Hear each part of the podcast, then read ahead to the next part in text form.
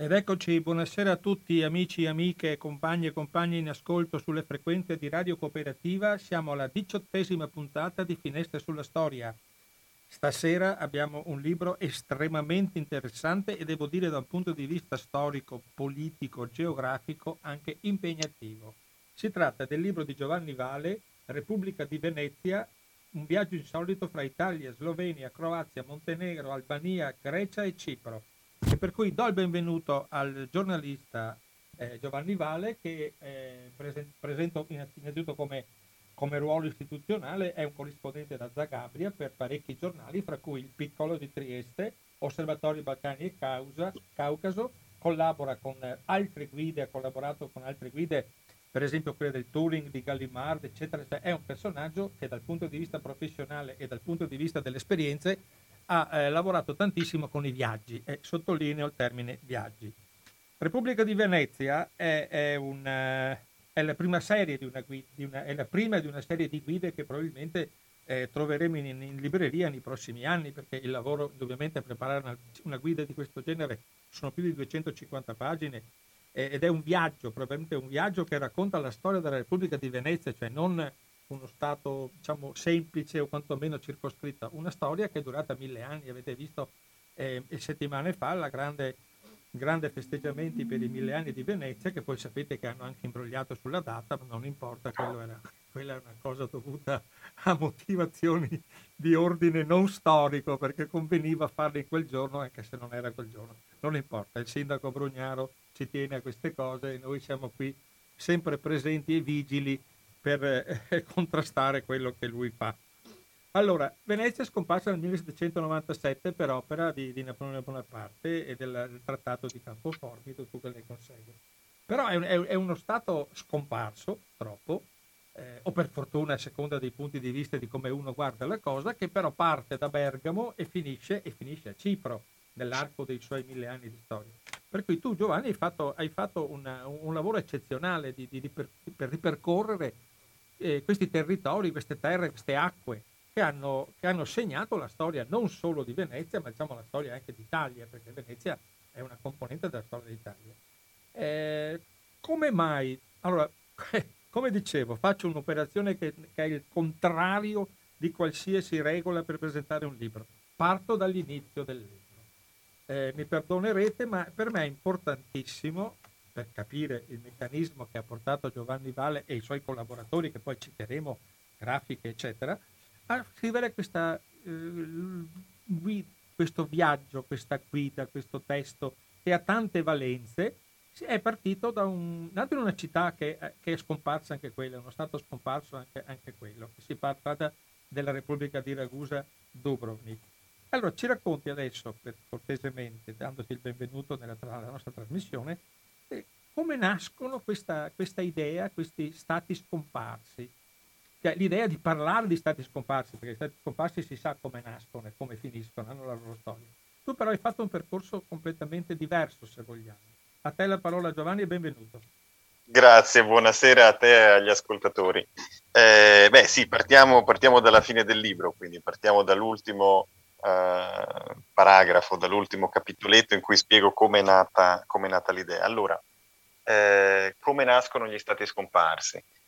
Eh, tutto è cominciato nel dicembre, nell'inverno del 2017. Mi trovavo a Dubrovnik, a Ragusa, eh, passeggiavo con, con, mia moglie per, per, il centro e notavamo come in città ci fossero tanti cartelli che proponevano dei tour del, della città storica seguendo le tracce del Trono di Spade, Game of Thrones, che è questa famosa serie no, televisiva americana che è diventata un successo mondiale e che è stata girata in gran parte proprio a Dubrovnik. Quindi negli ultimi anni si è sviluppato un turismo di nicchia, sempre meno di nicchia in realtà, ma comunque molto preciso, eh, soprattutto in America, di persone che vengono a Dubrovnik per vedere i luoghi in cui è stata girata quella serie. La cosa ci aveva, ci aveva impressionato, insomma, eh, stupito eh, e anche un po' rattristato, nel senso che ci eravamo detti, ma guarda, Ragusa, che per secoli è stata una repubblica indipendente, eh, in cui si sono svolti eh, fatti, eh, intrighi degni di una serie televisiva americana, eh, non, ha, eh, non, non, ha, un tour che propone la storia della, della Repubblica di Ragusa in quel, in, con quella chiave lì, cioè vi racconto gli intrighi, vi racconto quanto, quando questa città era una repubblica e qui venivano ambasciatori, assassini, commercianti, eccetera. Eh, siamo, lì abbiamo cominciato a dire, ma non sarebbe possibile fare, appunto, io come hai detto tu, negli ultimi anni ho lavorato per, eh, oltre che per i giornali, per l'attualità, anche per delle guide turistiche, e ci siamo chiesti, non sarebbe possibile invece che fare queste guide turistiche tradizionali in cui si compra appunto la guida dell'Italia, della Slovenia, della Grecia, no? eh, fare delle guide di stati che non esistono più. Eh, avrebbe senso, come andrebbero fatte, come si potrebbe viaggiare, se si potrebbe viaggiare seguendo una guida del genere oppure no. E da lì mm, io ho deciso di cominciare l'esperimento, diciamo, con la Repubblica di Venezia, perché io non sono veneziano, sono di Gemona del Friuli, però eh, da, da, così da, da cittadino del nord-est che vive in Croazia, visto che faccio il corrispondente da Zagabria, eh, la Repubblica di Venezia mi sembrava essere lo Stato eh, più vicino eh, a me, appunto, in cui mi sentivo diciamo, più a mio agio per cominciare, perché la Repubblica di Venezia, come vedremo, è una storia soprattutto adriatica, diciamo, le radici di Venezia sono, uh, sono nell'Adriatico. E due anni di interviste con, uh, con, storici, linguisti, cuochi, direttori di musei, storici dell'arte, uh, semplici cittadini, insomma, di tutti e sette i paesi che hai menzionato tu all'inizio nel, nel sottotitolo del libro, cioè quei paesi che hanno ereditato la storia della Repubblica di Venezia, nel senso che ne hanno fatto parte in modo duraturo in un certo periodo della loro storia, eh, con l'obiettivo di fare una guida che non fosse, allora innanzitutto il formato quello di una guida, quindi un, un, un testo piacevole da leggere ed utile, non un saggio, un saggio, storico, e in secondo luogo un libro che non fosse eh, nostalgico della Repubblica di Venezia o al contrario insomma una, una critica eh, esatto, ma, ma un libro che racconta anche il punto di vista di quelle persone che vivono oggi nei territori eh, un tempo parte della Serenissima. Quindi come è interpretata quella storia dai croati, dai greci, dagli albanesi, dai ciprioti, che se ne fa oggi di quell'eredità che può essere la loggia, può essere no, la statua con leone, ma può essere anche la ricetta di origine veneziana, può essere il dialetto con le parole veneziane che si usano ancora, la tradizione del carnevale piuttosto che eh, altre tradizioni, insomma. Senti, e... Giovanni, per, mhm. entrare, uh-huh. per entrare proprio nel, nel, viaggio, che ripeto, qui si parla di viaggi e di viaggiatori. E, e lo, lo, dirò parecchie volte stasera questo concetto di viaggio e viaggiatori per differenza fra turismo e turisti che sapete che c'è una lunga storia. L'ha scritto anche Tiziano Terzani molte volte delle cose molto interessanti su questa differenza. Già aprendo la controcopertina del libro che è una controcopertina coraggiosa perché per uno che deve affrontare questo enorme problema, questa enorme storia, questo, questo territorio che anche lui un po' come, come, come paraf- parafrasando Churchill, anche la Repubblica di Venezia ha prodotto più storia di quella che poteva dire. sì, sì, mi è venuto in mente proprio, perché loro lo citano sempre per i Balcani, però francamente dal 1100 al 1797 se uno prende la cartina, la controcopertina che purtroppo siamo in radio, non posso fare, ma ve la descrivo, in cui c'è eh, la, segnato in rosso i vari, per, i vari possedimenti, colonie, eh, chiamiamoli, anche lì c'è da discutere su questi termini, uh-huh. la terraferma, lo stato di terra e lo stato da marca, le due grandi differenziazioni proprio, e il dogado, va bene, dogado lasciamolo come, la terza sarebbe il dogado come possedimenti del doge, ma ci portano troppo lontani. Restiamo a parlare di, di, di stato di terra e stato di mare. Ecco, già questo ti mette di fronte, se uno non ha, eh, non, diciamo, ci vuole un po' di preparazione proprio per capire che non stiamo parlando della guida in cui uno trova la, la locanda, la pensione, eh, trova, uh-huh. si, trova la, la, la, Hai detto giustamente, per quelle cose lì c'è Airbnb e, TripAd, e TripAdvisor, non occorre che ci siano più le guide convenzionali. Bisogna fare delle guide che siano eh, allargate, come tu hai fatto, a parlare di storia, di cultura, di, di cibi, di tutto quello che diciamo la Repubblica di Venezia ha lasciato, perché noi, sì. nati dopo, andiamo alla ricerca delle, di quello che è rimasto, delle tracce di quello che è rimasto. Per cui eh, andiamo subito, entriamo subito su un concetto che tu hai descritto molto bene, per quanto riguarda il fatto che tu hai vissuto questa, questa esperienza con i contatti, con i colloqui, eccetera, e con il percorso, praticamente eh, eliminando i confini attuali. Cioè tu hai fatto una, una, una, una visita nei, nei territori ex, ex, Repubblica di Venezia come non ci fossero i, confini attuali, Slovenia, Croazia, Albania, Montenegro, che invece nella vita pratica ti devi misurare. No? Ma Venezia non aveva questi concetti, aveva i nemici, aveva i vicini, però tu lo descrivi in un modo talmente ampio che sembra che i confini non ci siano. Beh, questa è la, la, la scommessa no? diciamo, della serie delle guide. Infatti tutte le cartine che appunto gli ascoltatori purtroppo non possono vedere, ma eh, possiamo descrivere, hanno i confini di allora, cioè quelli di Venezia indicati in rosso, e i confini di oggi, tanto per capire, io li ho comunque messi per capire dove siamo, ma sono in un grigio tenue eh, in secondo piano. Eh, sì, all'epoca della Repubblica di Venezia è il primo passo che bisogna fare, diciamo, per fare un, un viaggio, per passare le proprie vacanze, diciamo, in uno stato scomparso, la prima cosa da fare è eh, aprire il libro e mettersi eh, nei panni di qualcuno che eh, vive nel, 500, ad esempio, no? l'età dell'oro della Repubblica di Venezia. E quindi tutti i confini che, che, separano oggi la costa adriatica in tanti stati all'epoca non c'erano. C'era un confine che, come hai detto tu, è, è, millenario, cioè la Repubblica di Venezia ha dei confini che nel corso del tempo avanzano, tornano indietro a seconda delle guerre con gli ottomani. Eh, io li descrivo soprattutto in Dalmazia come una fisarmonica, cioè il confine è ampio, non c'è il valico preciso in cui eh, si trova no, il, il militare di frontiera a cui si dà il passaporto eh, è una terra eh, più o meno controllata, più o meno pericolosa, eh, in cui ci si scontra e ci si incontra.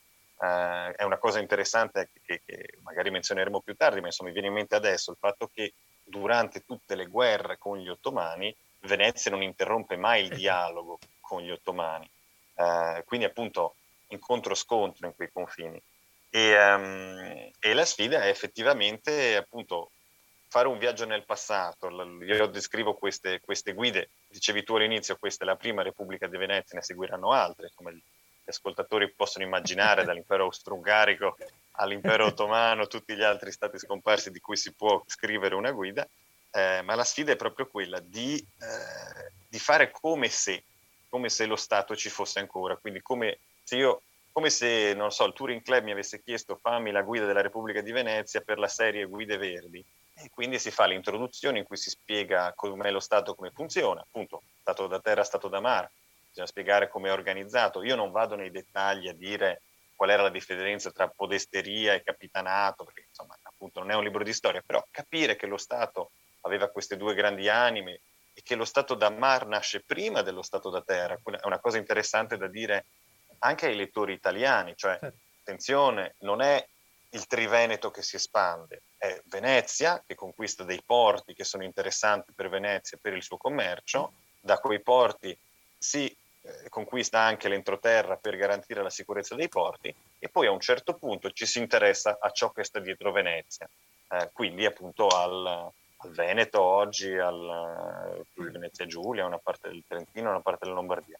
Um, quindi io spiego quali sono queste due anime eh, ci sono degli storici che intervengono, appunto quelli che ho intervistato io nel giro degli ultimi tre anni, eh, e si analizzano anche quelle problematiche di cui parlavi tu prima, cioè mm. come considerare lo Stato da Marli, c'è cioè fior fior di storici che discutono, fu un certo. Commonwealth, no? fu una colonia, eh, fu imperialismo veneziano, eh, ci sono diversi punti di vista e anche lì l'obiettivo mio da giornalista, perché io non sono uno storico, non è quello di arrivare a una conclusione e dire ecco, questo l'ha detto Giovanni Vale, è finita la discussione, ma mostrare diversi punti di vista e soprattutto quello che mi sembrava curioso dare anche ai lettori italiani, visto che questo è uno Stato, o ai lettori del Triveneto, visto che è uno Stato che interessa molto eh, questa parte d'Italia, dare loro il punto di vista di chi vive molto lontano, ma ha condiviso a un certo punto quell'esperienza storica. Quindi sapere cosa ne pensa la storiografia greca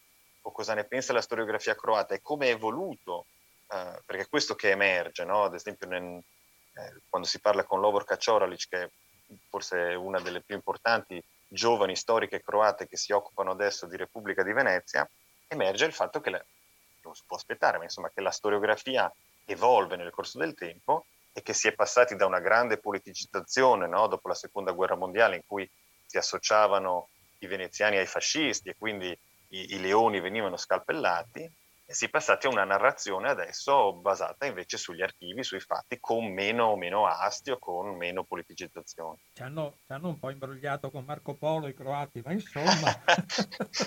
eh, Marco Polo, da giornalista, ah, per me è stato molto interessante non solo non evitare la questione, ma anzi gettarmici a, a, a capofitto e... Beh, allora, Marco Polo, togliamoci subito il sassolino sì, dalla dai. scarpa. Come, come ho trattato la questione?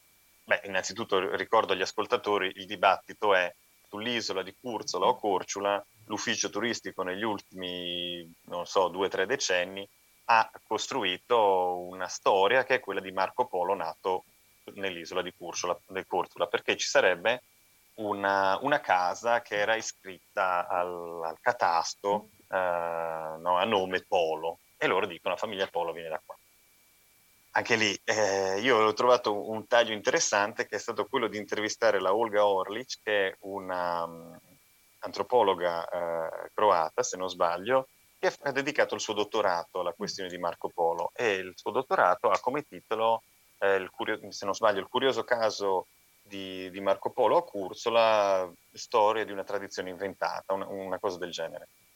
In che senso?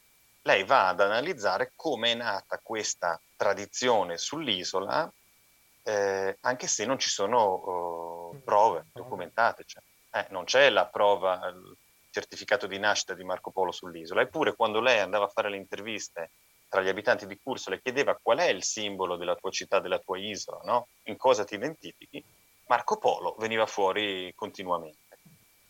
E la cosa curiosa è che quando lei pubblica questo, questa tesi di dottorato con questo titolo, eh, la chiama un'associazione di Sebenico, quindi a 100-200 km, poco più a nord, sempre sulla costa croata, e le dicono, professoressa Orlic, lei ha ragione, brava, eh, Marco Polo non è nato a Curzola, a Curzola perché noi sappiamo che è nato qui a Sebenico.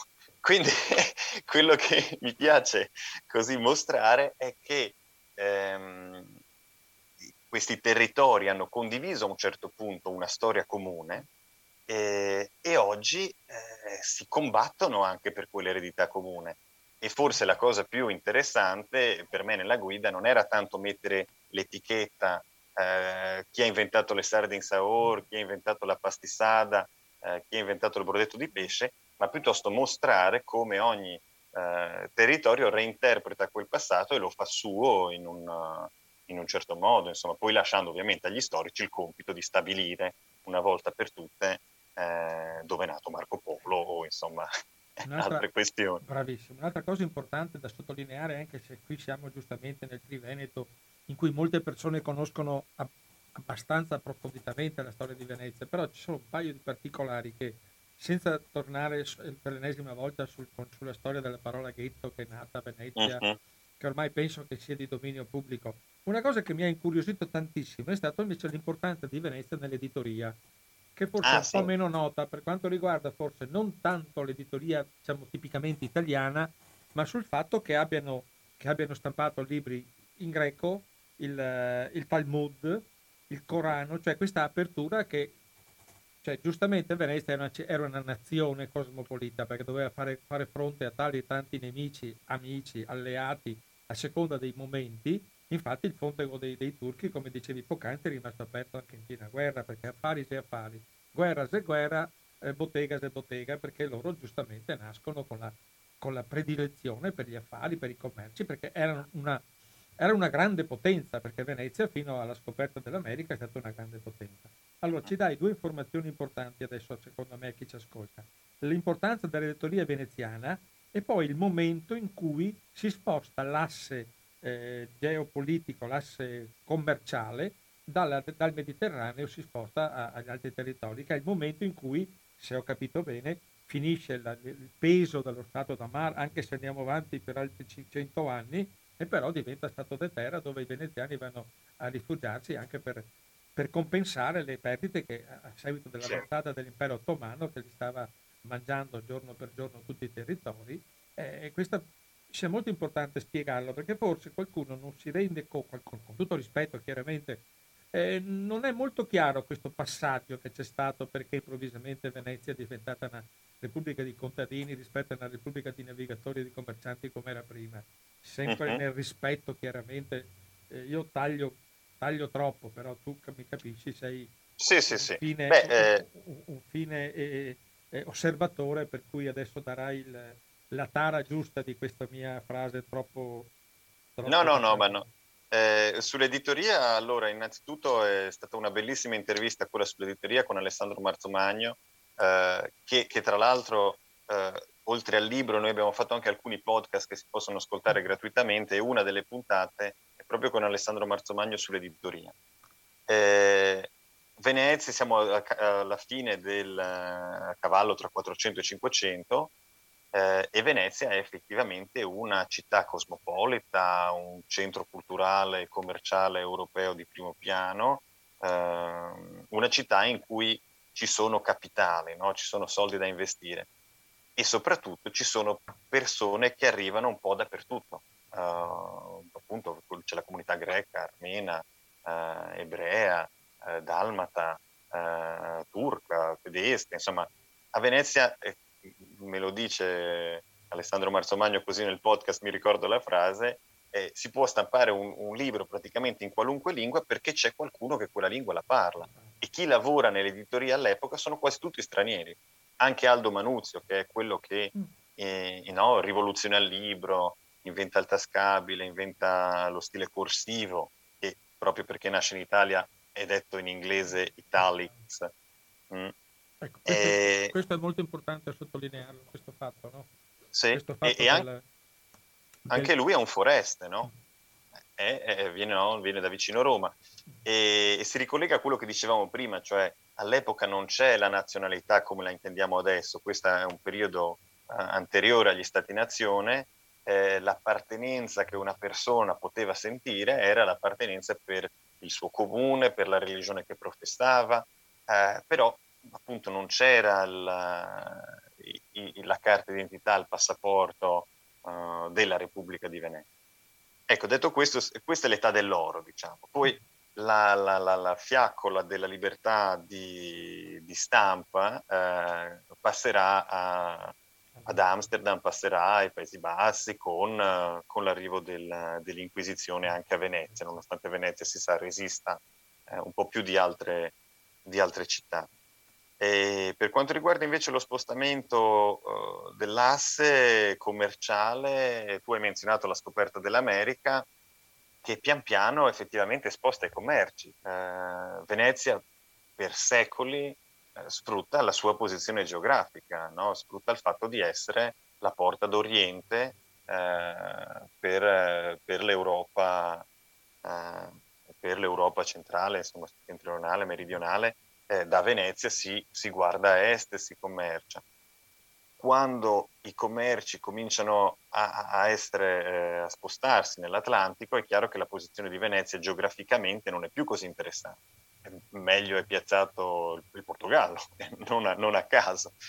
Eh, e quindi diverse cose si sommano. Uh, si somma questo fatto che i commerci via mare si fanno più difficili, eh, che l'impero ottomano sta avanzando e sta conquistando, no? come dicevi tu, eh, pian piano eh, i territori e che quindi è anche più rischioso fare queste, queste spedizioni e dall'altro lato che si è arrivati no, da, dal 300, soprattutto dal 400, si è arrivati a, a, ad avere uno stato da terra e in questo entroterra veneziano eh, i soldi si fanno più facilmente, no? si fa un bel latifondo, si fa la villa, eh, si vive insomma, più in tranquillità, eh, non si rischia la pelle come rischia Querini no? quando torna con lo stoccafisso da, dalla Norvegia, eh eh, ricordo, certo. esatto, e quindi pian piano cambia, eh, cambiano gli interessi anche dell'aristocrazia veneziana e queste, queste cose si sommeranno e causeranno pian piano il declino dello Stato da Mar. uh, il declino dello Stato da mare e quindi gli ultimi secoli il declino della stessa, della stessa Repubblica. Io adesso ho, ho, riassunto in un minuto e eh. mezzo secoli di storia, esatto. non me ne vorranno gli storici. No, no, ma questo è, è, il nostro problema perché effettivamente non possiamo, come dicevo all'inizio, mille anni di storia, dobbiamo per forza condensarli in piccoli, piccoli flash che ci danno l'idea di del grande quadro in cui ha agito Venezia, la Repubblica di Venezia, che è molto importante da sottolineare perché in quanto Repubblica, cioè in uno Stato, in un continente eh, permeato da, da, monarchie assolute, è il fatto di avere questa Repubblica per tutti questi anni che è riuscita sì. con eh, equilibri interni veramente sofisticatissimi, perché eh, giustamente non parliamo tanto di storia, però il sistema elettorale eh, della, della, del Doge e del, eh, sì. Gran Consiglio è una cosa che... una cabala. È, è, una squisitezza di, di, equilibri in modo che si possa far sì che eh, si possa pilotare anche, se vogliamo, comunque incanalare la persona più adatta a ricoprire quel ruolo senza, senza creare delle dinastie, che è la cosa più pericolosa che c'è stata nel cosa.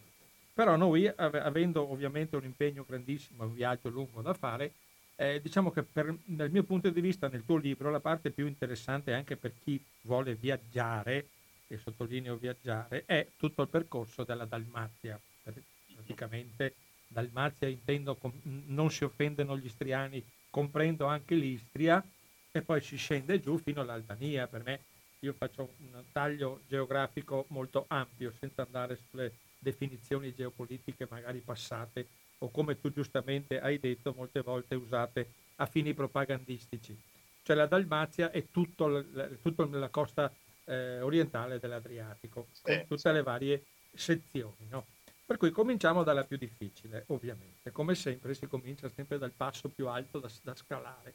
E ovviamente mm. si comincia con cosa? Con l'Istria, che non è Dalmazia, ovviamente la penisola sì. istriana, eccetera.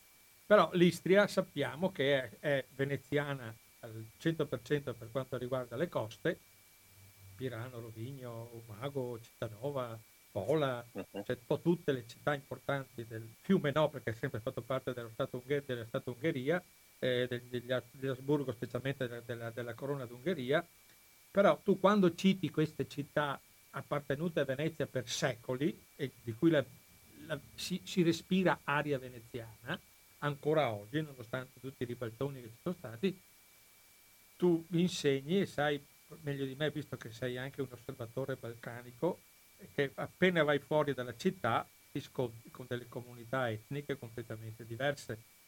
E andiamo in rotta di collisione già adesso, cioè già all'epoca, perché c'erano gli Asburgo dietro, ma c'erano gli slavi che erano entrati in seguito alle pestilenze, perché dobbiamo sempre, io ci tengo a queste, a queste precisazioni che tu fai molto bene, eh, L'Istria allora cos'è? È italiana, Jugoslavia, è croata?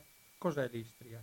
Eh beh, allora, eh, queste sono, sai, sono domande a cui io penso che, che, un, che, non, che non, si può veramente rispondere, perché certo. noi chiediamo no, con i concetti di oggi di spiegare eh, ieri. Eh, all'epoca, all'epoca non, non, c'erano quelle definizioni. Gli schiavoni, no? e, però allora, gli schiavoni all'epoca di Venezia indicavano un po' tutti i popoli che venivano dalla costa orientale, quindi comprendevano territori che oggi sono in Slovenia, in Croazia, in Montenegro, in Albania, quindi comunità di, di, di vario tipo, eh, slave per lo più, piuttosto che, eh, piuttosto che albanesi. Eh, tuttavia, appunto, ad esempio sugli schiavoni, so che ci sono queste polemiche, mm. no? Eh, eh, Andrea Meldola o eh, Andrea Medulic. Mm eh, Gondola o come lo chiamano Gundulic, eh, chi, chi, erano? No? Erano italiani o erano croati? Perché nell'Ottocento si è cominciato a far baruffo su queste cose, nascono gli Stati-nazione, nasce l'Italia, nasce eh, la, no, la, nazione croata all'interno del, del regno dei sloveni, sloveni, croati e serbi e, e, si comincia appunto a bisticciare su, su questa eredità. Io ho intervistato in quel caso una storica dell'arte eh, croata che ha scritto un libro uscito un paio di anni fa o l'anno scorso forse che si intitola proprio Schiavoni. Mm, penso che l'intervista sia inserita nel, nel capitolo su, su, San Marco quindi all'interno di Venezia. E lei spiega appunto come alcune persone eh, il caso di Andrea Meldola ad esempio. Andrea Meldola eh, era eh, figlio di una coppia mista diremmo oggi no? una mamma dalmata, papà italiano, eh, Meldola perché veniva dalla famiglia originariamente, il padre veniva da Meldola in Romagna, eh, e quindi l'An- l'Andria Medulic mm. è un nome inventato nell'Ottocento da uno storico croato che semplicemente traduce, mm-hmm. traduce quel nome e, e, lo fa diventare slavo, diciamo. Eh, succede anche l'inverso, no? È il nome italiano, viene, ehm, Giorgio Orsini, se non sbaglio, che non si firmò mai Orsini in, in vita. Adesso eh, mm. parlo a braccio e non mi ricordo sì, sì, la, sì, no, no, andiamo, andiamo, andiamo, tranquillo. Ma ad ogni modo l'idea è quella di mostrare che sono cose successe secoli fa, eh, capirle, cercare di capirle con le etichette di oggi è molto rischioso, si rischia appunto di perdersi. Io direi che l'Istria all'epoca della Repubblica di Venezia rappresenta soprattutto quello che i veneziani all'epoca chiamavano lo scudo della dominante, cioè era un territorio molto importante che chiudeva il Golfo di Venezia e quindi garantiva una bella sicurezza eh, a, Venezia perché come hai detto tu dietro da Pisino in poi c'era la Casa d'Austria, l'impero ungarico, e, e poi era, sappiamo che la cosa più importante per Venezia all'epoca è la navigazione, non si naviga come oggi, si naviga sotto costa, si naviga no, con barca a vela, eh, quindi bisogna sfruttare i venti e bisogna cercare di eh, nascondersi quando, sì, quando, viene brutto tempo. La arriva, costa ori- o quando arrivano i pirati. Esatto, e, e, la, e, la, costa orientale italiana no, eh, no, non lo permette, sono spiagge, non, non, ci si può nascondere, se uno ha fatto un po' di barcavela, insomma queste cose sono elementari. Invece di fronte a Venezia eh, la costa istriana è frastagliata, così come poi lo è la Dalmazia con più di mille isole, e quindi lì ci sono i piloti di Istria, c'è una tradizione no, marinara importantissima per Venezia che eh, per questo la relazione è simbiotica e per questo oggi quando uno arriva in Istria, eh, dal festival dell'Istro Veneto, eh, ai Leoni di San Marco, alle logge, ai campanili che sono costruiti sul modello di quello di San Marco, insomma uno si, si, si stenta a casa se arriva da me. Certo, certo, certo.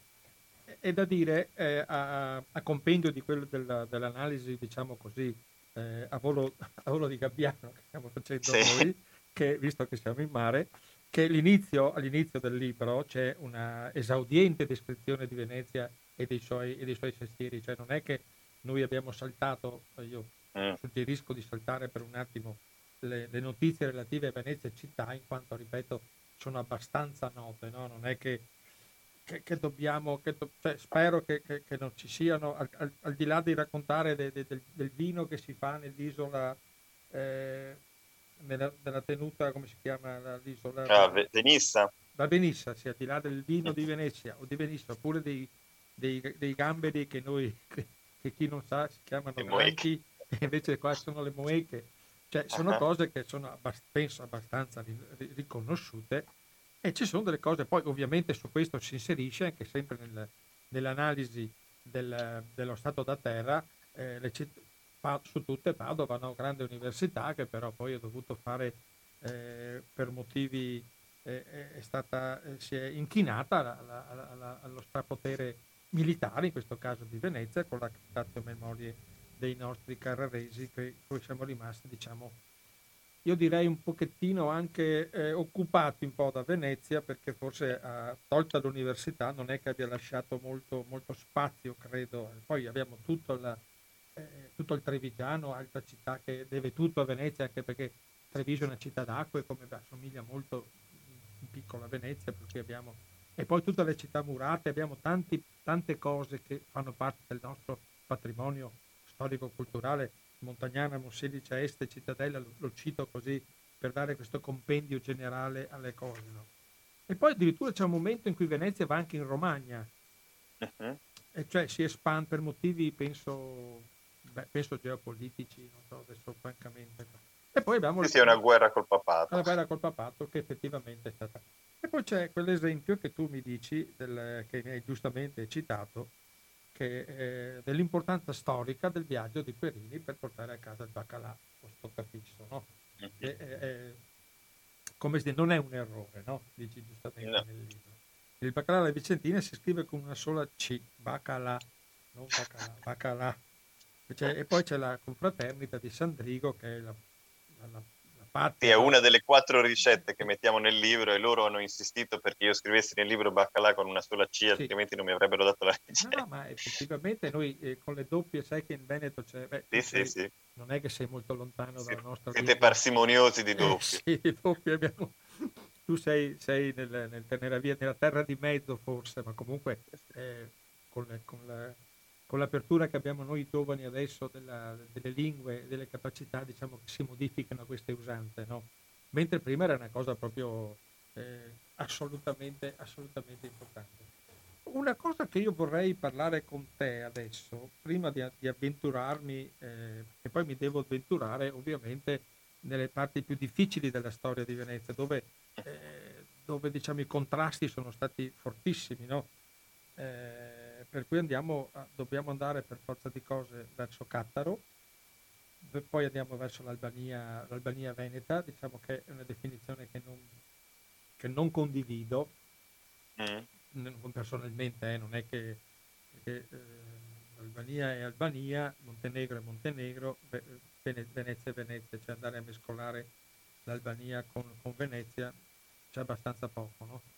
Eh, che però eh, porta a delle situazioni di difficili, difficile coesistenza. Lì proprio andiamo proprio, è un campo minato alla fine quando arriviamo, arriviamo in Montenegro, attuale Montenegro, o andiamo sì. più avanti ancora quando arrivi a, a, a Albania. A Sto- sì, prima c'è Stone, dove, dove, c'è la città dove eh, c'erano le, sal- ah, le, sali- le saline difese sì, sì, un... sì, perché perché per parlando di muri poi andiamo a un muro più importante e storicamente presente. C'è un momento in cui si va a... Che, ho, ho, confesso che ho un attimo anch'io di... A Neum stai pensando? No, sto, sì, sto, Neum senz'altro, è, la, è la, cuscin, la, terra cuscinetto che impressiona tutti, ma eh, quando eh, ti trovi a, a, in Montenegro c'è una città... Ah, a Cattaro forse? Cattaro, e c'è un momento che c'è proprio un muro che divide, che, divide, che difende le saline. Eh, lì no, siamo proprio a Dubrovnik, lì siamo, siamo nella sì, zona sì, sì, sì, no, quello è il muro di Stone. Il muro di Stone, dove fanno le ostriche, ecco, vi ricordo. Esatto, esatto, vedi che c'è un riferimento, un riferimento Sono molto famose le ostriche di Stone, sono anche particolarmente buone. Se andate da quelle parti, veramente aggiungo come mm. viaggio eh, gastronomico le ostriche di Stone. Allora abbiamo due cose da raccontare, abbastanza desuete, no?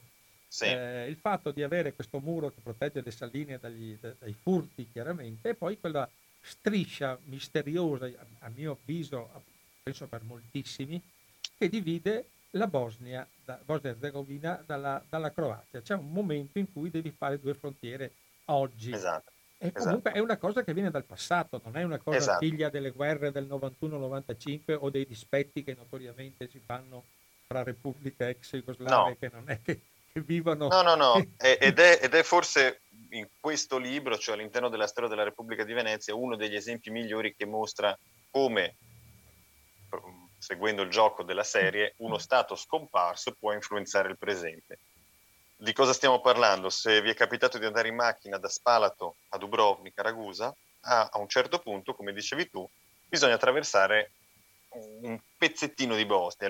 Cioè la Bosnia ha un solo accesso al mare, un unico porto che è Neum e una striscia di terra di una ventina di chilometri. Quindi di solito d'estate si fa una bella coda per entrare in Bosnia, un'altra bella coda per entrare nuovamente in Croazia. E perché è interessante? Non solo perché è una curiosità, eh, curiosità, storica, ma anche perché la Croazia ha costruito un ponte che hanno finito un paio di mm. settimane fa, da due chilometri e mezzo, per aggirare quel, quel territorio, no? Mm-hmm. per poter andare a Dubrovnik senza, senza dover passare. Esatto, ed è un ponte che è costato eh, 4, circa 400 milioni di euro e che è stato finanziato dall'Unione Europea e costruito da una ditta cinese, quindi ha fatto eh, discutere eh, molto. Eh, perché la Bosnia ha un solo accesso al mare? La risposta è in un trattato di pace di circa tre secoli fa, eh, appunto siamo a inizio Settecento, eh, all'epoca la Repubblica di Ragusa e la Repubblica di Venezia bisticciano di continuo e al termine di una delle tante guerre con gli ottomani, i diplomatici eh, ragusei, quelli di, della Repubblica di Ragusa, insistono perché Neum sia lasciata eh, agli ottomani, cioè che si crei questo Stato cuscinetto, di modo che la Repubblica di Ragusa non abbia un confine diretto con i veneziani perché temono eh, no, gli attacchi dei veneziani. E da allora tutti gli stati che si sono susseguiti nella, uh, nella regione hanno rispettato quella conformazione geopolitica, quindi all'interno del, no, del regno dei serbi, croati, sloveni si rispetta quella conformazione, prima ancora l'impero austro-ungarico lascia alla Bosnia no, quel, quel, quel, porto, dopodiché la seconda Jugoslavia, no, la federazione socialista, dà alla Repubblica Socialista di Bosnia il porto di Neum e con l'indipendenza del 91 eh, la Bosnia mantiene il suo accesso al mare. E appunto è, è un caso interessante soprattutto per la conseguenza, eh, la conseguenza del ponte e del fatto che si è dovuto ricorrere, si è dovuto, si è voluto insomma ricorrere a un'infrastruttura così grande e così cara. Per quanto riguarda il muro di Stone, eh, è una delle cose, tra l'altro io sono, appunto, mi occupo di Croazia e di Balcani da sette anni, ma non ho mai avuto il coraggio di farmi la camminata perché ogni volta che arrivo a Stone di solito è metà agosto.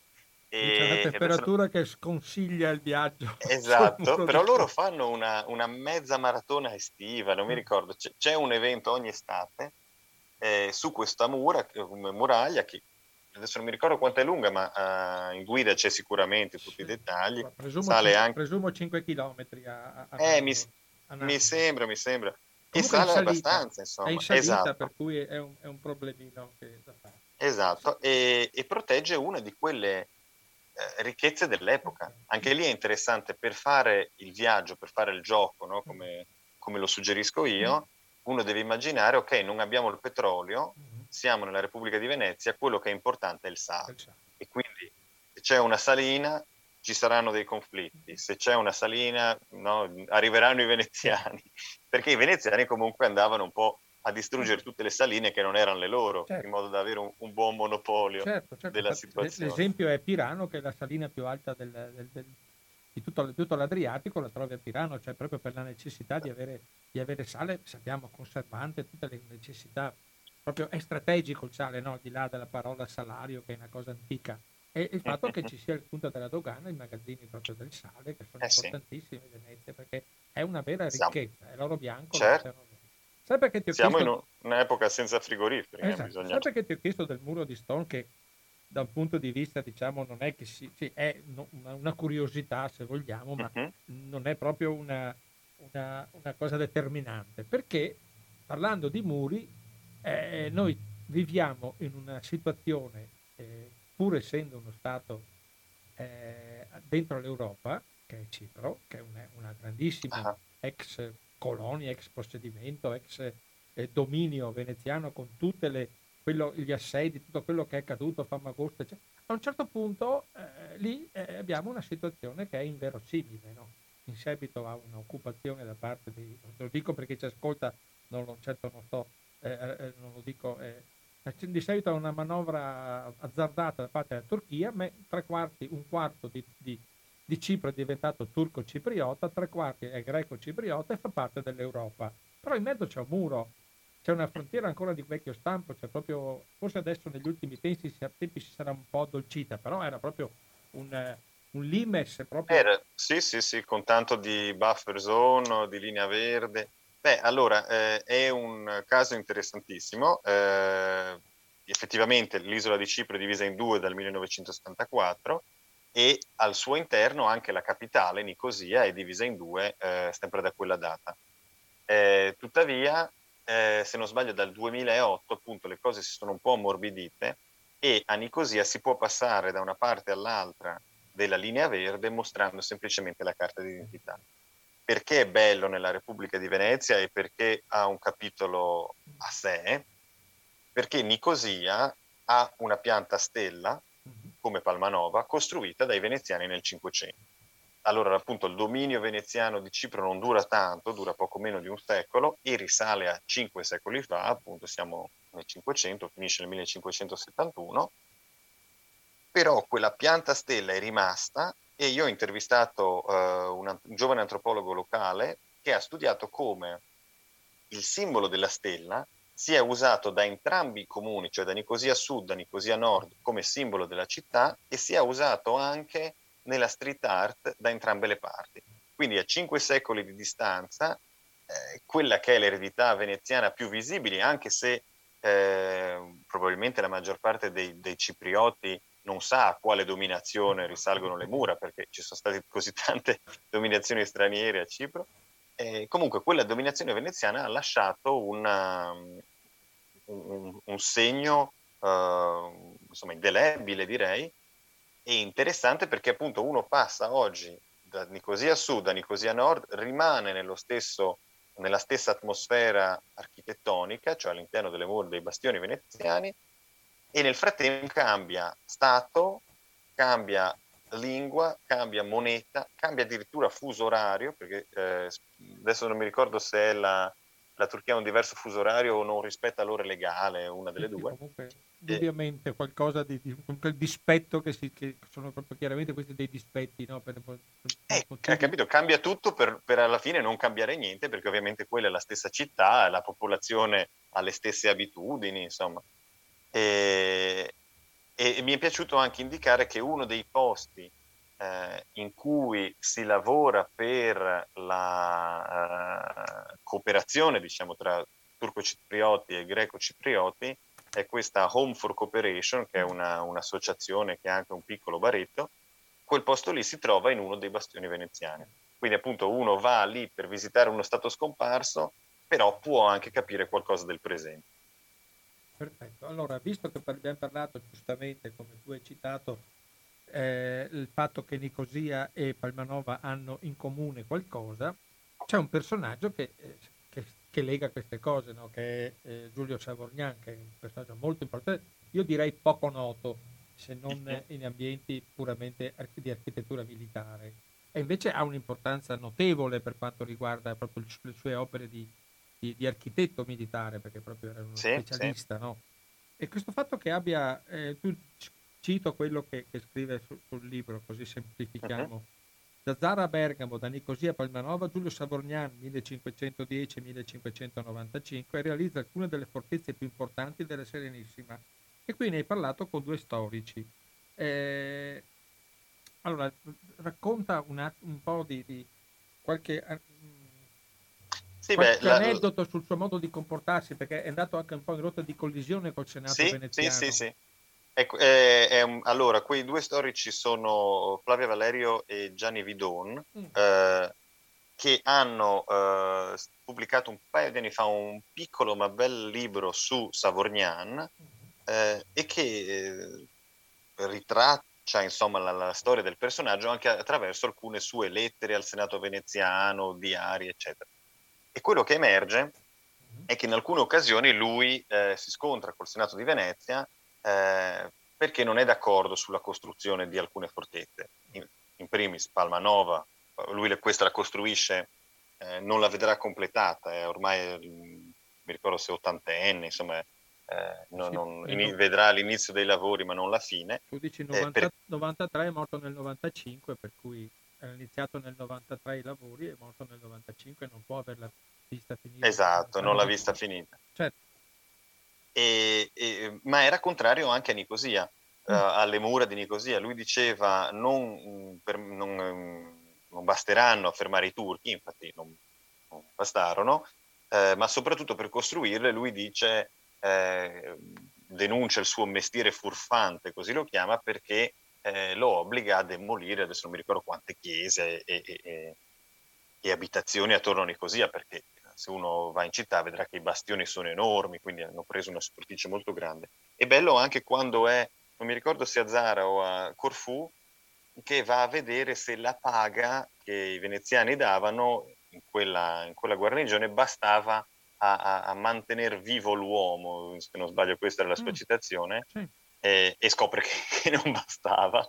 Eh, quindi insomma è bello perché mostra anche, per quello mi è piaciuto quel libro, eh, perché mostra anche appunto un aspetto molto vivo, l'idea che emerge dal, dalla guida della Repubblica di Venezia non è solo la storia con la S maiuscola delle grandi date, le grandi battaglie, no, i grandi sconvolgimenti, ma anche un po' le abitudini dell'epoca, come si viveva, cosa si credeva, eh, perché appunto l'obiettivo di fondo è quello di capire come nascono le identità, quindi vedere appunto che aspetto hanno quelle radici eh, che, che, che, costruiscono, che alimentano la nostra identità di oggi.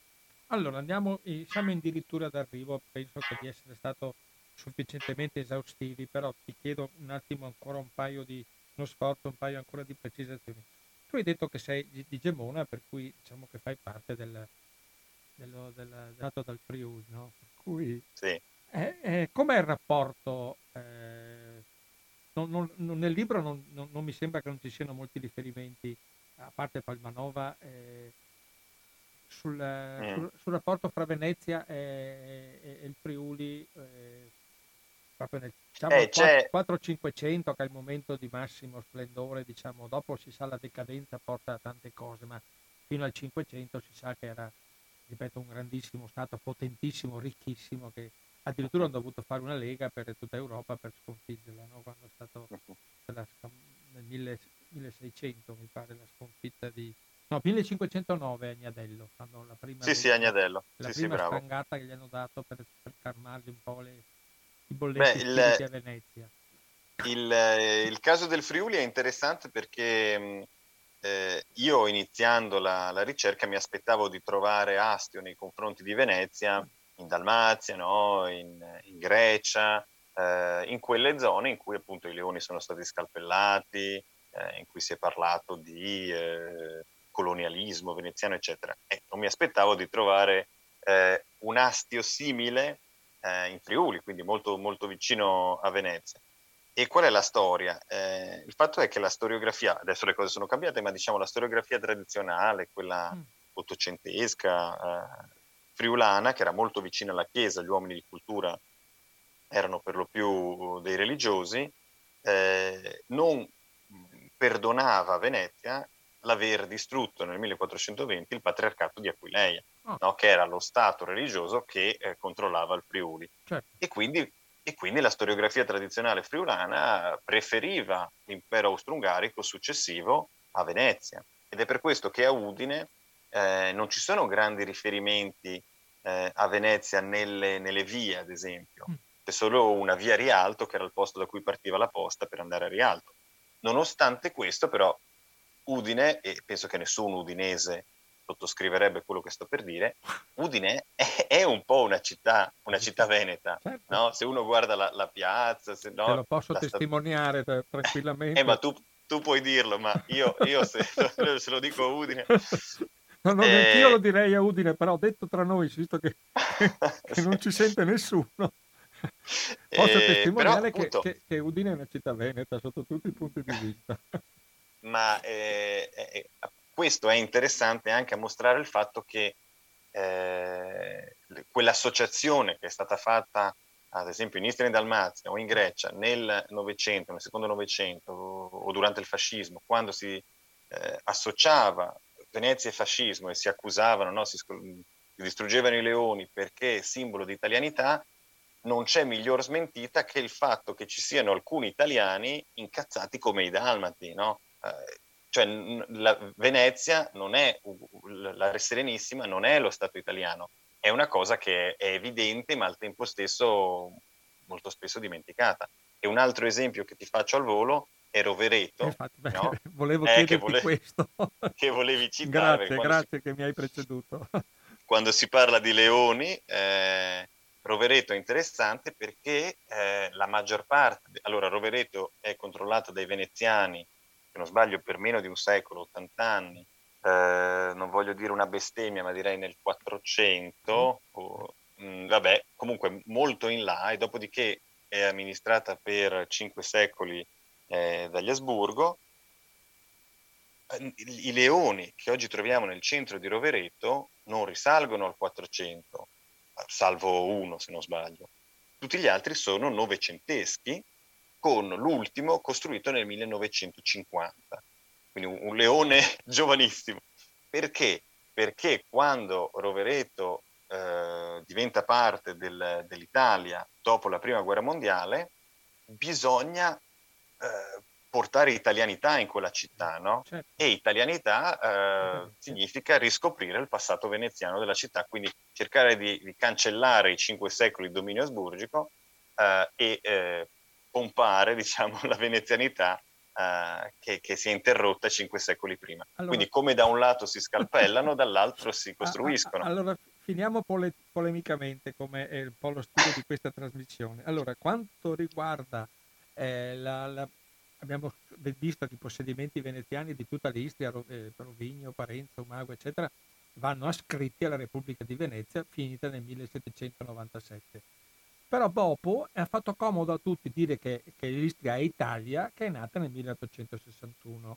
Mm. Eh, questa è un'affermazione, come sempre, di, di chiaro eh, stile propagandistico, ma anche mistificatorio, perché non si può pretendere di avere una continuità fra due stati che uno è scomparso ma nel 1797, l'altro è nato, neonato nel 1861, non vedo come si possa fare una commistione fra i due stati, cioè perché io dico quando dicono che in Istria è Italia, no, in Istria si parla in italiano, c'è la cultura veneziana, non certo cultura italiana, anzi per fare una, una, un'affermazione estremamente polemica, nella, nelle coste dell'Istria sono italofoni, perché, o anzi sono venezianofoni perché si parlava il dialetto. Cioè, è molto strano questo fatto che a Rovereto vanno a fare la propaganda per mettere nel 1950 il leone. Di là che l'Italia non sa neanche cosa fosse nel 1850, l'hanno, fatta, hanno arruolato tutta, tutta, la costa dell'Istria nella, nel, nel, regno d'Italia, perché poi chiamiamolo regno d'Italia, non chiamiamo, cioè, Beh, per, per, cui io... è, è, proprio mistificazione pura, questa è polemica spicciola mia Okay, non, ti seguo, non, no, non ti seguo non nella de- polemica fino, fino Non mi devi punto. seguire, è soltanto una polemica che io faccio sempre perché faccio notare questo ah, fatto. Okay. Che è una cosa che Ma se parliamo mi di viene, storia... Mi viene in mente, anche per non parlare sempre del mio libro, mi viene in mente un bel libro che ho letto di recente che è eh, Italia invenzione della patria, non so se ti è capitato no. Italia, andiamo dico al volo di invenzione della patria eh, che racconta come, eh, ecco, di Fabio Finotti, Fabio, ehm, eh, Fabio Finotti? l'Italia, l'invenzione della patria, sì. e, e, racconta come nasce, come nasce l'idea di patria, come nasce il concetto, come si costruisce anche, perché tu dici il Regno d'Italia non esisteva nel 1850, mm. però il concetto di Italia esisteva, no? il concetto di Italia comincia a formarsi, sai, eh, molto prima. Eh, sì, sì, sì. Ad ogni modo, quello, quello, che a me piace fare con gli stati scomparsi, e mi sembra sia quello che ha fatto anche eh, Ioti con un lavoro insomma, molto, molto, più, molto più serio, ho voglia di dire, perché la mia vuole essere comunque una guida di viaggio, è quello di andare a vedere eh, un po' come nascono le identità, come nascono le identità nazionali e come possiamo noi guardare alla nostra identità oggi, no? io da friulano, italiano, gemonese, europeo, no? quello che vogliamo, come sono fatte quelle stratificazioni. C'è una frase che mi citavi prima che iniziassimo la trasmissione, no? che io metto nel, nell'introduzione, suggerendo che questo libro sia un grimaldello no? per aprire la, la, cassaforte delle identità nazionali. E, ed è proprio così, cioè vorrei che, eh, questa è la prima guida, la Repubblica di Venezia, se la prossima fosse l'impero austro-ungarico, uno può prendere entrambe le guide e farsi un viaggio in Croazia e visitare due Croazie diverse, certo. ma sempre parte della stessa Croazia, ad esempio, o anche visitare il Veneto, il Veneto austro-ungarico, andare a vedere i forti eh, in laguna che, che, fece Venezia uh-huh. e poi andarsi a vedere i forti che fece l'impero austro-ungarico. Insomma, è ogni volta Bene. lo spritz, eh, lo spritz da un lato, il canederlo piuttosto che la malvasia, insomma. Abbiamo, eh. abbiamo del futuro. c'è lavoro, c'è lavoro da fare. Allora, term- termino con una frase e poi ti saluto. Ti ringrazio tantissimo della partecipazione. Abbiamo leggermente, ma comunque penso che non siano i 4-5 minuti che spostano il nostro problema. Non seguiamo i confini di oggi, ma portiamo in viaggio nel tempo e nello spazio verso regni, repubbliche e imperi scomparsi, alla ricerca di quello che ci unisce piuttosto di quello che ci divide. Questo penso sia la migliore filosofia per descrivere il tuo libro Repubblica di Venezia Giovanni Vale, un viaggio insolito, ho detto sottolineato parecchie volte, un viaggio insolito fra Italia, Slovenia, Croazia, Montenegro, Albania, Grecia e Cipro. Stati scomparsi. Giovanni, veramente un caloroso ringraziamento perché è stata, penso, una puntata estremamente esplicativa di un libro molto interessante eh, che io consiglio, anche mi dicevi che l'edizione italiana si sta ristampando ed è disponibile comunque già nelle librerie le giacenze, comunque adesso arriveranno la nuova edizione, vuol dire che ha avuto che un, un, un, notevole e discreto successo. L'hai presentato in parecchie parti. A Padova la trovate presso la Pangea, visto che noi siamo a Padova. Io l'ho presa anch'io una copia che mi serviva. L'ho presa alla Pangea, che è lì in centro, vicino a, a Piazza del Duomo. Giovanni, grazie infinite. Allora aspettiamo, Gra- ti aspettiamo con i prossimi stati scomparsi. Grazie a te e agli ascoltatori e ci vediamo al prossimo Stato Scomparso. Perfetto, grazie, grazie Giovanni, buona serata ciao, ciao. a tutti e alla prossima, alla prossima occasione. Ciao, ciao, ciao, un carissimo saluto. Ciao, ciao, ciao, ciao, ciao. Ecco, possiamo tornare alle, ai vecchi sistemi perché abbiamo fatto un sistema molto moderno oggi con Giovanni Vale che ci è riuscito un collegamento finalmente, sono molto soddisfatto. Ciao Giovanni, alla prossima, grazie ancora. Ciao. Ciao, buona ciao, serata. Ciao, ciao, ciao, ciao. E allora adesso andiamo in pausa perché, perché andiamo in pausa perché eh, è tutto, è tutto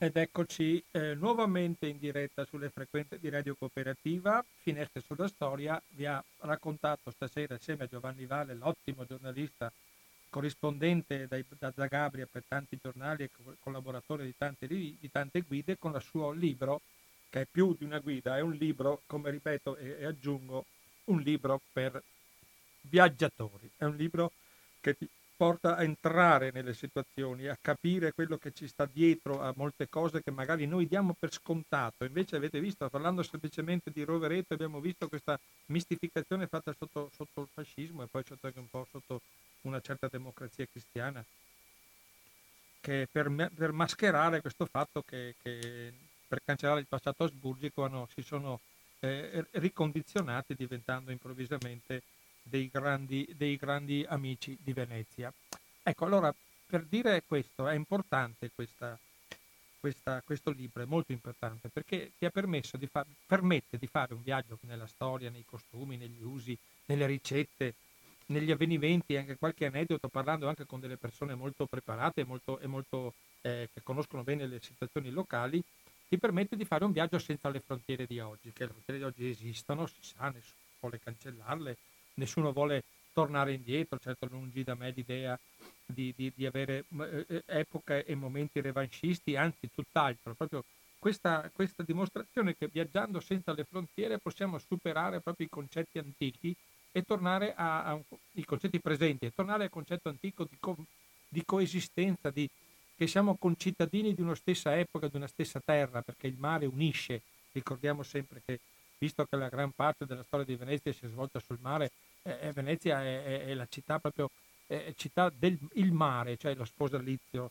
A, Venezia deve tutto al mare, ha dato tanto, ma deve tutto al, al, al mare, alle comunicazioni, alla capacità, alla sua rete, no? di, di, modo da avere sempre un porto sicuro, di avere sempre un posto dove rifugiarsi, di avere sempre una, un aiuto da parte delle, delle, comunità che si sono instaurate.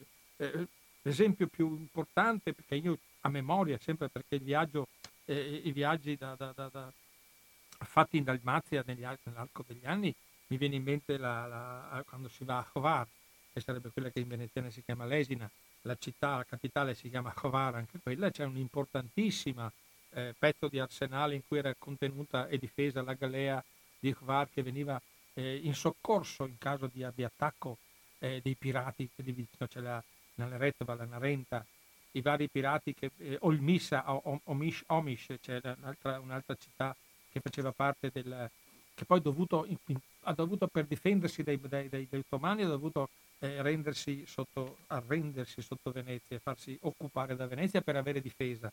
Cioè per cui c'è questa commistione no, fra, fra, necessità, utilità e capacità di, di, di, di avere sempre uno, un, un, punto sicuro i fondaci, di avere sempre le scolte, le linee, le linee di, di, di, di, di navi eh, eh, che, che, cercavano di, superare ostacoli, gli ostacoli meteorologici, ma fondamentalmente in certi casi gli ostacoli proprio militari degli, dei nemici che erano, infestavano le terre. No? I pirati della Narenta, della Naretva oggi sono, sono, erano riconosciuti eh, come i più, i più, hanno dovuto fare delle guerre specifiche per andare a, a, a, a difendere quelle, quelle, zone.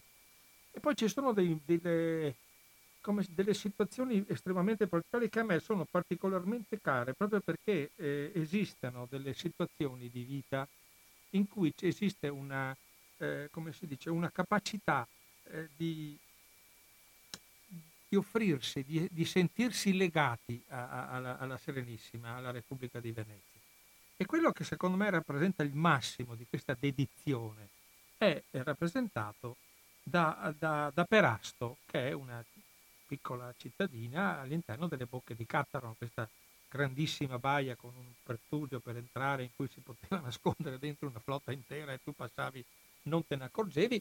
Ba- baia, di, eh, baia che è sempre stata usata dalle marine militari fino all'ultimo fino, all'ultimo, eh, fino all'ultima marina eh, della, della, Repubblica Socialista, poi lasciando tracce di, di, di, varie, di, varie, di varie, misure e, e abbiamo tanti, tanti, ricordi, tante cose che, che, si, che, che, ci parlano delle bocche di Cattaro, ci parlano di, Perasto.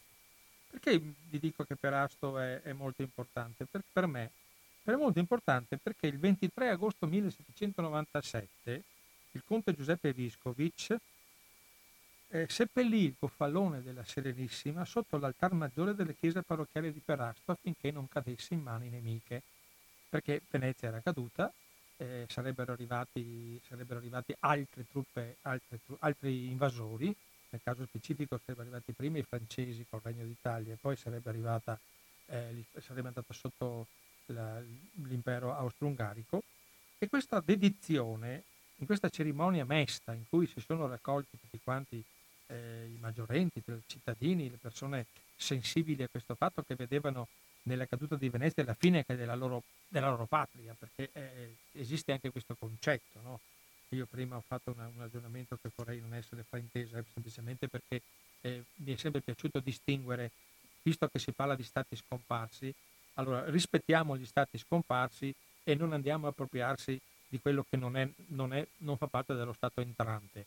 Ecco perché ho fatto questa sottile distinzione che vi pregherei di, di, di comprendere perché non è casuale, è, è, è, mirata proprio al fatto che non si possono sovrapporre automaticamente stato uscente con stato entrante come fosse una cosa normale. Sì, è normale dal punto di vista delle, delle leggi, eh, della, delle vari eh, accordi, dei vari trattati, è logico che vengono sporcati un po' formido, è stata una cosa eh, normale per chi l'ha fatta, ma per chi ha dovuto cambiare eh, Stato, cambiare, vedere cadere una, uno Stato che ti ha governato per 500 anni semplicemente in base a, a, agli interessi del, del, nuovo padrone, non è una cosa automatica, cioè il fatto della sovrapposizione fra, fra Repubblica di Venezia cadente e, e subentrante eh, impero austro-ungarico non è una cosa normale, è una cosa che fa parte della forza, il potere di chi vince determina queste cose. Ecco, a, a Perasto invece è venuta una cosa leggermente diversa, compreso che ormai Venezia era, era morta, che sarebbero arrivati degli altri. Il gonfalone della Serenissima non doveva cadere in mano nemica ed è stato sepolto sotto l'altar maggiore della chiesa parrocchiale. E c'è un quadro, un celebre dipinto di Giuseppe Lalice che, che racconta questo, questo avvenimento e c'è un motto che è particolarmente eh, sensibile ed è particolarmente segna particolarmente la situazione specifica proprio di quello che è accaduto, di quello che stava accadendo. Il motto era ti con nu, nu con te, cioè tu con noi, noi con te.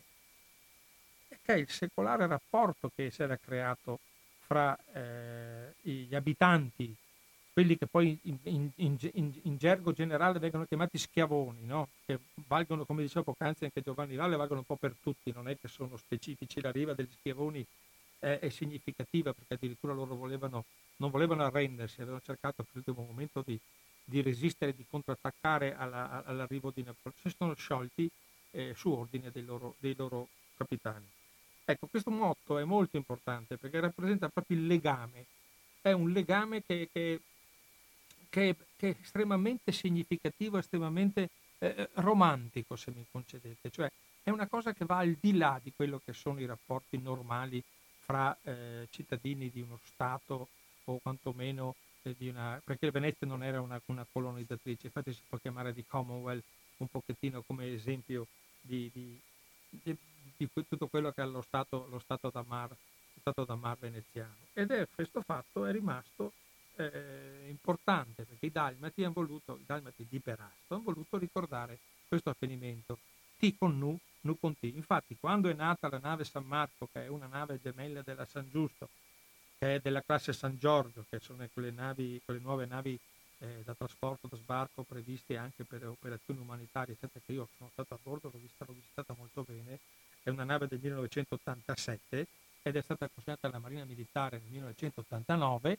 Il motto della nave è T con Nu, Nu con T, proprio a ricordare e a santir, sancire una volta per tutte questo legame che si era creato fra, fra eh, Perasto, fra, fra Cattaro, che adesso è Montenegro, tanto per capire così capiamo che pare che è un posto bellissimo che diciamo che è, fa parte dei viaggi da fare. Ecco mi raccomando questo che è importante che questa guida eh, non è un libro di storia indubbiamente è una guida di viaggio è un ibrido fra le due cose che però è un ibrido intelligente perché ti dà molto spazio lascia molto spazio a, a, a quello che, so, che, è il passato, quello che è il passato collegato al presente. Le ricette ce ne sono 4-5, diceva Giovanni Vale, e la pastissada, la sardinsaura, eccetera.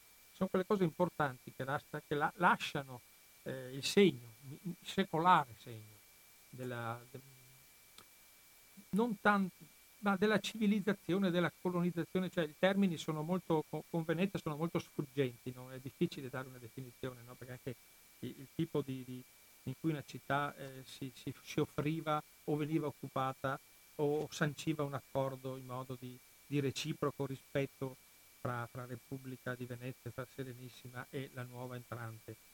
Ed è, ed è importante perché questo, questo fatto, eh, perché ci sono tante città che possono raccontare tanta storia. Ve le cito in finale eh, Omish, che è, Sal- che è Missa, che è il covo di pirati che dicevo poc'anzi, che è spiegato molto bene nella guida poi c'è Cattaro che dicevo poc'anzi, poi quando vai in Albania, che dice io non, non voglio chiamare Albania Veneta, ma è Albania, Albania c'è Scutari e Butrinto. Butrinto addirittura c'è degli enormi scavi, eh, dei fantastici scavi romani, per cui è una, una, un insediamento antichissimo, che però faceva parte poi alla fine della, della Serenissima. Scutari è sul lago, anche quello ha funzioni sempre di difesa, no?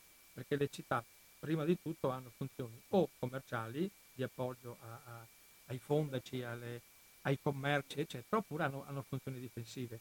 Poi vai a Corfù, a Creta, grande, eh, gra, eh, grande, grande disponibilità di mura, San Micheli, visto che siamo a Padova, che è un importante San Micheli, li ha fatti a, a, nella capitale di Creta, e poi siamo andati a Nicosia e poi c'è eh, alla, alla fine come ciliegine sulla torta, eccetera, ci sarebbe la famosa Malvasia, che è il nome di un paesino che ha dato il nome a questo rito che è, andato, che è diventato un simbolo. No? Ecco, per cui abbiamo tante cose da dirci su Venezia, con Venezia e per Venezia, perché abbiamo dei legami, Padova poi ha dei grandissimi legami con Venezia.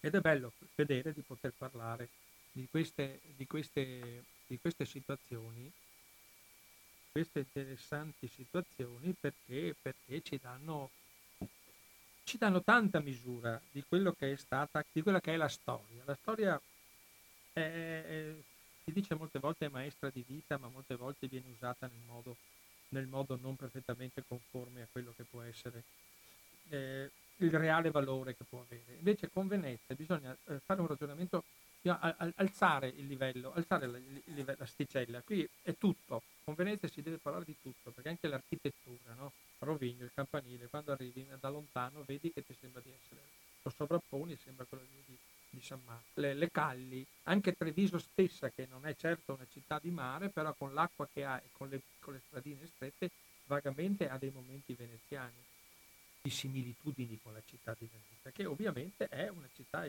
eccezionale e, e, e subisce quello, sta subendo tuttora quello che è eh, la differenza che facevo poc'anzi, forse potete anche perdonare, fra turisti e viaggiatori. Venezia è assaltato dal turismo di massa, che non è certo eh, un buon segno, anzi i danni che sta provocando sono eccezionali al di là della valenza economica, ma non si può vendere tutta la nostra storia, le nostre città, nostre, i nostri retaggi, i nostri, i nostri ricordi soltanto per, un, per, una valenza economica. E le leggi delle grandi navi, stata, l'ordinanza è stata una grande, una grande vittoria perché chiaramente vedere quei mostri passare per Canale della Giudecca davanti alla, a, a Campanile San Marco, a Palazzo Ducale, era una cosa che non, non poteva continuare. Finalmente si è presa una decisione. Anche lì bisogna fare delle scelte. Io capisco tutti gli interessi che stanno a, a, a valle e a monte di una nave da crociera da 4-5 mila passeggeri,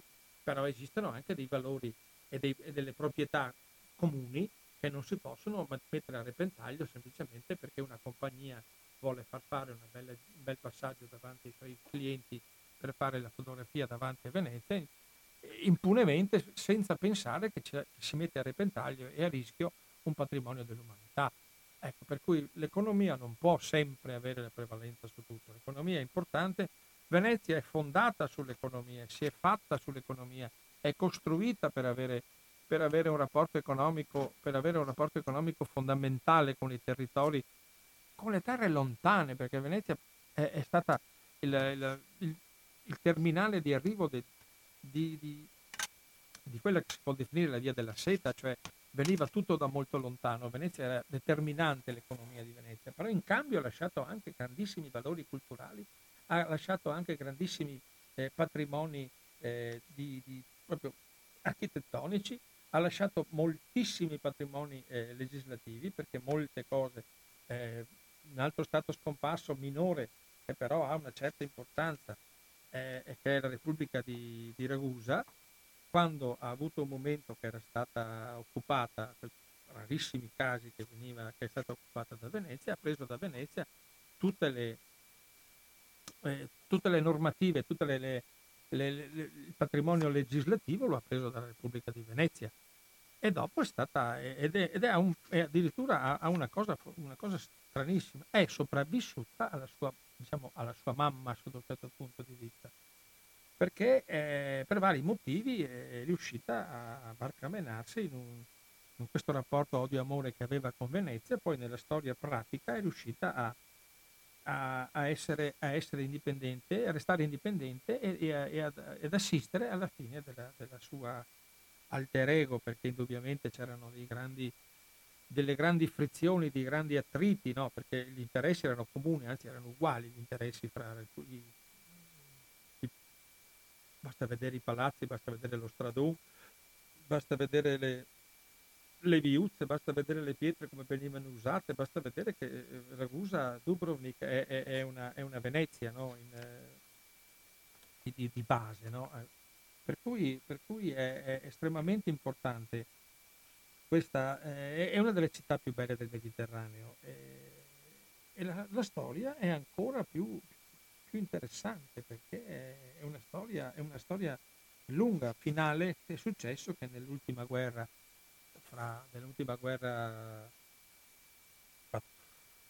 chiamiamola di successione, quando i croati hanno bombardato con 1500-2000 granate eh, la città di, di di Dubrovnik che non voleva arrendersi al nuovo regime.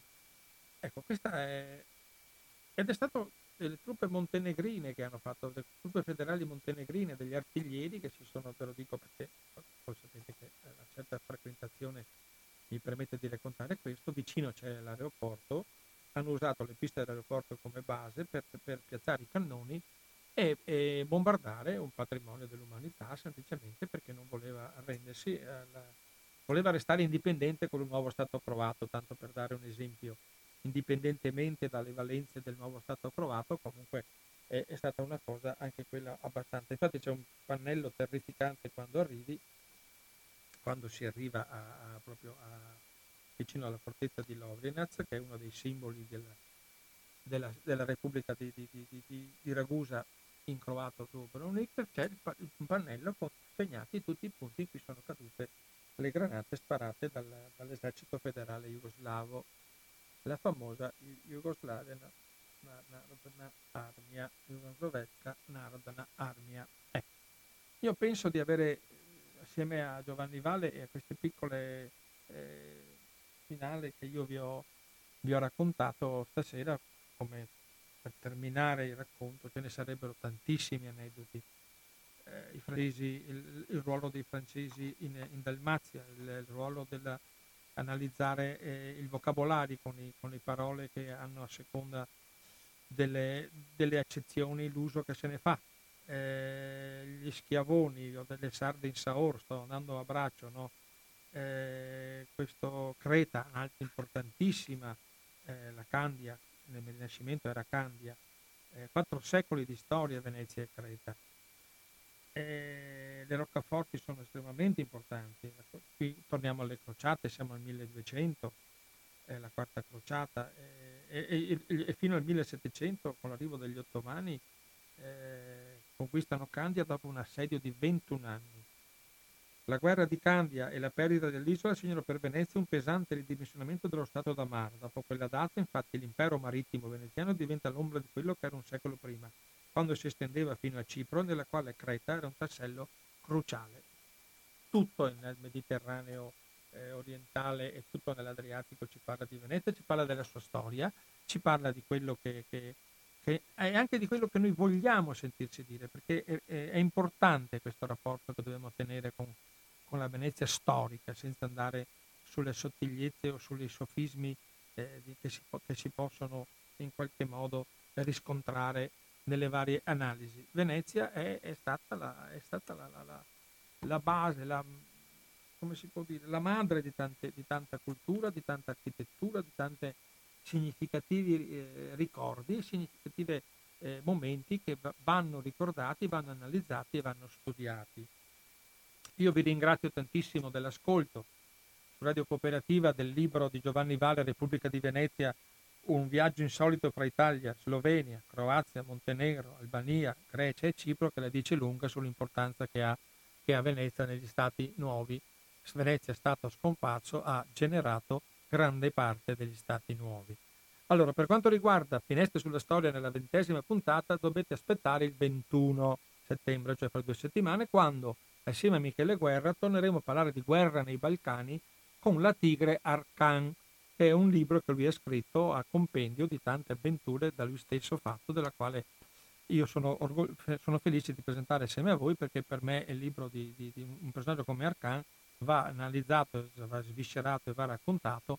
Adesso, come si può dire, è stato ucciso, è un criminale di guerra che è stato ucciso un attimo prima di essere, di essere eh, consegnato al Tribunale internazionale de, de, de, dell'AIA, cioè è veramente l'esempio di tutto quello che di più orrendo di più fetido di più feroce c'è stata nei, nei Balcani.